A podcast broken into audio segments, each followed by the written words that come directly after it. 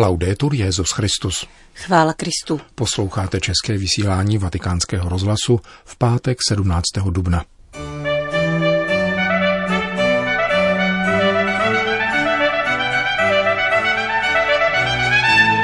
Papež František při raní Eucharistii varoval před virální vírou. V neděli na svátek Božího milosedenství bude svatý otec celebrovat při svatou v kostele Santo Spirito in Sassia. A pozvánkou na virtuální výstavu stavební historie katedrály Notre Dame dnešní pořad uzavřeme. Od mikrofonu zdraví Milan Glázer a Johana Bromková.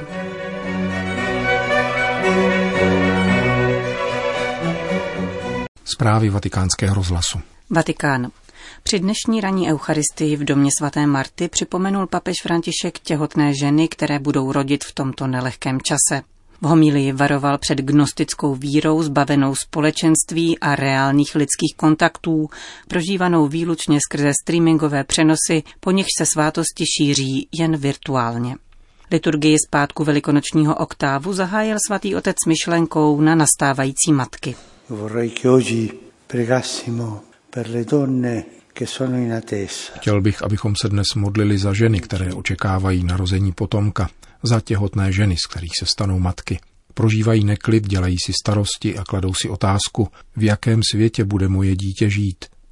Modleme se za ně, aby jim pán dodal odvahu k výchově těchto dětí v důvěře, že svět sice bude jiný, ale bude to stále svět, který pán velice miluje. Che il Signore amerà tanto kázání papež vykládal dnešní evangelium, v němž se z mrtvých vstalý Ježíš ukazuje učedníkům, kteří se vrací na břeh Genezareckého jezera po nevydařeném nočním rybolovu. Poslechnou pánovu výzvu, aby znovu vyhodili sítě, které se naplní rybami.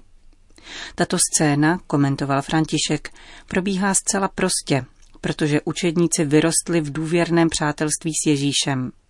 Rovněž my, křesťané, vysvětloval dále, máme růst v této důvěrné známosti, která je současně osobní i pospolitá. Důvěrnost bez společenství církve a svátostí je nebezpečná, protože se může změnit v gnostický vztah, oddělený od božího lidu. Za nynější pandemie, upozornil papež, komunikujeme prostřednictvím sdělovacích prostředků, ale nejsme spolu, jako například při této ranní mši. Je to obtížná situace, kvůli níž se věřící nemohou účastnit bohoslužeb a ke svatému přijímání přistupují pouze duchovně. Je třeba vyjít z tohoto tunelu, abychom se vrátili do společenství, protože církev, která se šíří virálně, není církev. Kéž nás pán naučí této konkrétní důvěrnosti, tomuto niternému přátelství s ním, avšak v církvi se svátostmi a spolu se svatým lidem božím, modlil se Petrův nástupce. I discepoli erano pescatori. Gesù li aveva chiamato proprio nel lavoro. Učedníci byli rybáři a Ježíš je povolal v prostřed jejich práce. Ondřej a Petr právě vrhali síť do moře, ale nechali sítě a následovali ho. Totéž učinil Jan a Jakub. Opustili otce i lodní posádku, která s nimi pracovala, a následovali Ježíše. Povolání je zastihlo, když konali své rybářské řemeslo. Dnešní evangelium, které popisuje zázrak, zázračný rybolov, připomíná jiný zázračný rybolov, o němž vypráví Lukáš v páté kapitole. Také tam se rybářům dostalo úlovku, který nikdo neočekával. Ježíš tehdy pokázání přikázal, aby zajeli na hlubinu a naléhal i přes Šimonovi námitky o celonoční marné lopotě. Na tvé slovo spustím sítě, řekl nakonec Petr.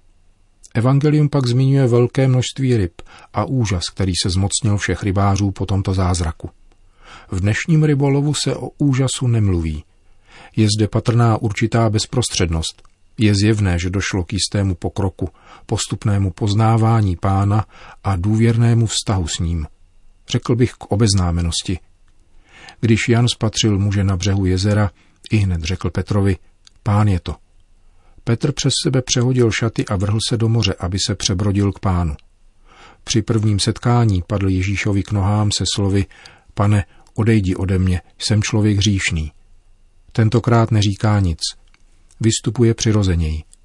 Nikdo se neptá, kdo onen muž je. Vědí, že před sebou mají pána a setkání s ním je samozřejmé. Důvěrná obeznámenost apoštolů s pánem zesílila. Anche noi cristiani nel nostro cammino di vita také my, křesťané, na své životní pouti postupujeme v důvěrném přátelství s pánem.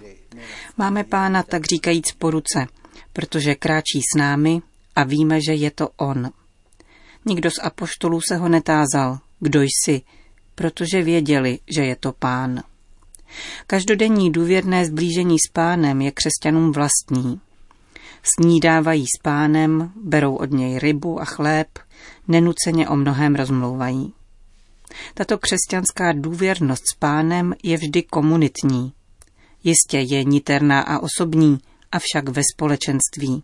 Důvěrnost ochuzená o společenství, chléb, církev, lid a svátosti je nebezpečná. Může se z ní stát gnostická, individualistická důvěrnost, oddělená od božího lidu. Bezprostřednost apoštolů ve vztahu k pánu byla vždy pospolitá, odehrávala se u stolu, symbolu společenství. Byla svátostná ve sdílení chleba. Toto všechno říkám, protože mne jeden člověk přivedl k úvaze nad nebezpečím, které přináší tento čas. Nynější pandemie způsobila, že komunikujeme, ale také svátostně přijímáme výlučně prostřednictvím médií. Také při této mši jsme všichni propojeni, ale nejsme spolu. Je zde malá část lidu přijímající Eucharistii, avšak velké množství lidu, které je s námi ve spojení, ji přijme pouze duchovně. Toto není církev. Je to církev, která se ocitla ve složité situaci, kterou pán dopouští, ale ideálem církve je svátostné společenství s lidem. A to stále.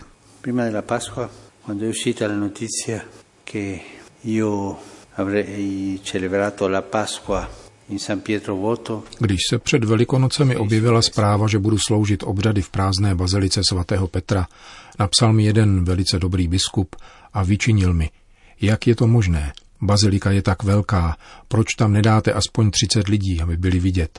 To přece nemůže být nebezpečné. Pomyslel jsem si, co ho to napadá. V tu chvíli jsem nic nepochopil. Přece vzal jsem si, že se zeptám, co tím mínil, až se potkáme, protože je to skutečně dobrý biskup, blízký lidu.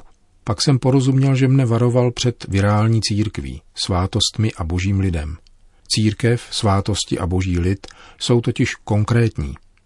Pravdou je, že v tuto chvíli se náš důvěrný vztah k pánu uskutečňuje tímto způsobem, avšak jen proto, abychom z tohoto tunelu vyšli a nezůstali v něm, Apoštolská důvěrnost není gnostická, virální, egoistická, nýbrž konkrétní a propojená s lidem.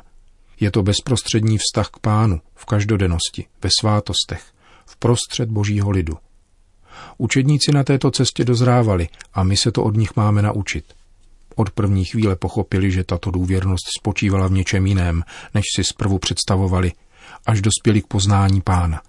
Sdíleli všechno, společenství, svátosti, pána, pokoj, slavnost. Kéž nás pán naučí této důvěrnosti, niternému přátelství s ním, avšak v církvi, se svátostmi a spolu se svatým lidem božím.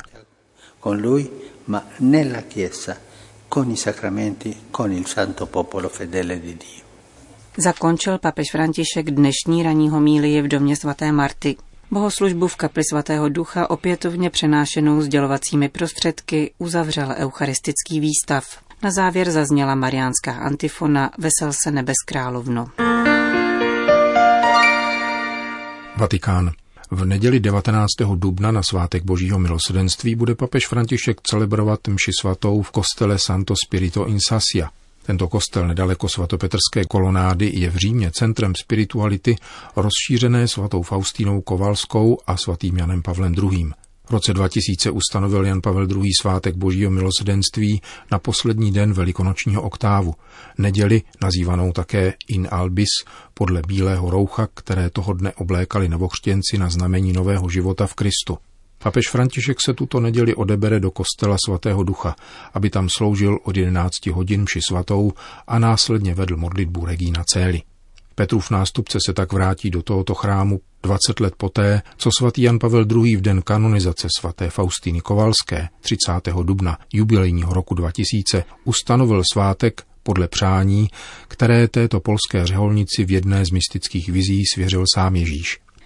Kostel Santo Spirito in Sassia se stal oficiálně centrem spirituality božího milosedenství již v roce 1994 se schválením tehdejšího kardinála vikáře Kamila Ruiniho. O rok později, 23. dubna 1995, právě na neděli in Albis, sloužil na tomto místě bohoslužbu Jan Pavel II. V jejím závěru požehnal obraz milosrdného Ježíše, uctívaný v tomto chrámu. Je příhodné a významné, aby právě tady, vedle pradávného špitálu, zněla modlitba a vytrvalá přímluva za zdraví těla i ducha, řekl tehdy papež Vojtila s odkazem na dlouhou historii kostela, jehož kořeny sahají k saskému špitálu, založenému na tomto místě již v 9. století. Polská mistička Faustina Kovalská z kongregace sester Matky Boží milosedenství zemřela v Krakově v roce 1938 ve svých 33 letech. Podle jejich mystických vizí namaloval roku 1934 Evžen Kazimirovský ve Vilně obraz spasitele, který pozvedá svou pravici k požehnání a jeho levá ruka se dotýká hrudi, odkud vycházejí dva paprsky. Jak Faustína popisuje ve svém deníčku, jejich význam vysvětlil sám Ježíš. Světlý paprsek znamená vodu, která ospravedlňuje duše. Červený paprsek znamená krev, jež je životem duší. Šťasten, kdo v nich bude žít, protože toho nedostihne ruka spravedlivého Boha. U Ježíšových nohou je nápis Ježíši důvěřuji ti. Spiritualita božího milosedenství byla Janu Pavlu II. blízká od mládí a prozřetelnost chtěla, že se zvláštním způsobem dotkla jeho života. O vigílii svátku, který sám ustanovil 2. dubna 2005, byl Karel Vojtela povolán do věčného domova. Jeho nástupci pak ctili toto datum také při volbě data beatifikace a kanonizace. Obě tyto slavnosti se udály na neděli Božího milosedenství. Benedikt XVI. blahořečil Jana Pavla II. 1. května v roce 2011 a František jej kanonizoval 27. dubna 2014. Francie. Přes 100 reprodukcí uměleckých děl z různých epoch bylo zpřístupněno online jako podsta symbolu Francie a Evropy pařížské katedrále Notre Dame, vážně zničené při požáru 15. dubna 2019. Nebývalou výstavu připravilo Združení muzeí francouzského hlavního města Paris Musée. Výstava nabízí virtuální cestu dějinami Notre Dame a připomíná významné události, které se v katedrále udály. Obrazy, rytiny, ilustrace, fotografie, texty Charles Lebruna, Viktora Iga a dalších nabízejí klíč ke čtení této neobvyklé výstavy. Mnoho děl je možné zdarma kopírovat. Akce nazvaná Pařížská Notre Dame ve více než stovce děl je zároveň upoutávkou na připravenou výstavu o pařížské Notre Dame v době Viktora Iga a Eugena Violeta Ledac, která bude otevřena v archeologické kryptě na Ile de la Cité, jakmile skončí mimořádný stav vyvolaný zdravotní krizí. Připomeňme, že pařížský arcibiskup v těchto dnech několikrát poukázal na hluboký duchovní význam své katedrály. Na Velký pátek uctil relikvii trnové koruny zachráněné před plameny požáru a na stránkách deníku Lacroix přirovnal tento chrám k lodi plující staletími, jež schromažďuje paměť našich otců a naše oči obrací k naději království. Vybízí člověka k pouti a odvrací dějiny od uzavřenosti v iluzi světské spásy, progresismu, jež freneticky spěchá do nikam. V den výročí požáru francouzský prezident Emmanuel Macron znovu ujistil o záměru zrekonstruovat katedrálu během příštích pěti let. Jde o odvážné tvrzení, protože dosavadní práce se zaměřily pouze na zabezpečení poškozené stavby a v souvislosti s koronavirem veškeré práce už měsíc stojí. Francouzský prezident nicméně označil obnovu katedrály za symbol odolnosti národa a jeho schopnosti překonat zkoušky a znovu povstat, a tedy za věc, která se týká všech francouzů.